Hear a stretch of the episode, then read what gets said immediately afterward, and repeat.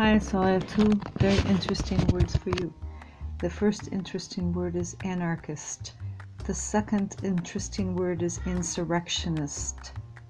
Now, here I am with a podcast under the spiritual category. That means it's not just supposed to be entertainments or entertainments. it's a non-count noun. I'm sorry, I'm losing it. It's it's not just supposed to be philosophy or random musings. It really is supposed to be spiritually based. I want to tell you I am a conservative Christian, okay? I do vote for Republicans. The only non Republican I have ever voted for is the sheriff in our county who has since retired. I don't know why, but my husband told me I should vote for him, so I did. you gotta support your police force, you know? He must have been doing something right because we're not overridden with crime. All right, so so when I said, you know, when when all this rioting was happening last year,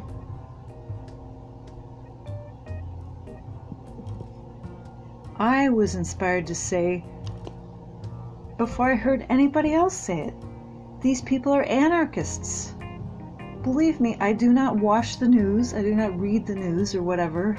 Um, I, I don't. I don't because I feel as if a little bit of knowledge is good for me. The rest of it is just hype and disinformation and propaganda. I just need to know a few of the facts. So much of the news is filtered through my family members and random people.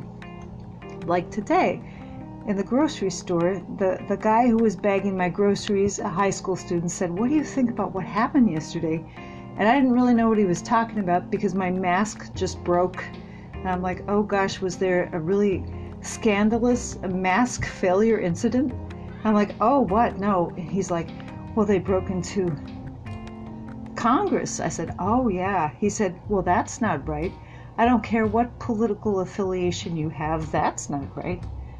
And I'm like, well, out of the mouths of babes, because he's a high school kid, like I said, and checkout guy as a high school kid and I'm thinking, well, as much as I like to avoid controversy, sometimes you do have to address it. So when I came home, I did ruminate like a cow chewing its cud.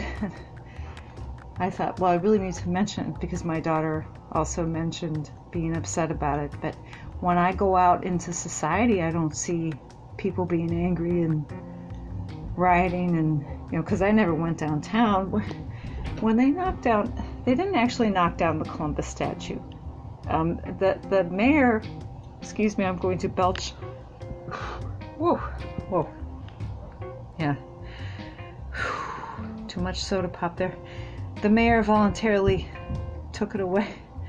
You know what? I think he's been a good mayor. I didn't vote for him. Of course i don't really live in the city proper so i can't vote for him but his policies affect me.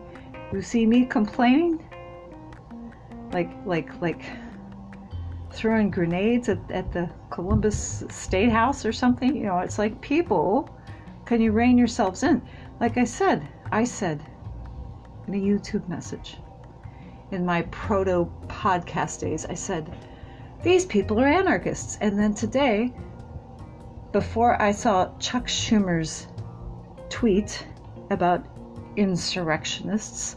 I said, This is insurrection. And I'm like, Oh my gosh. We use the same word. That's not a coincidence. That's the Holy Spirit. That's all I have to say.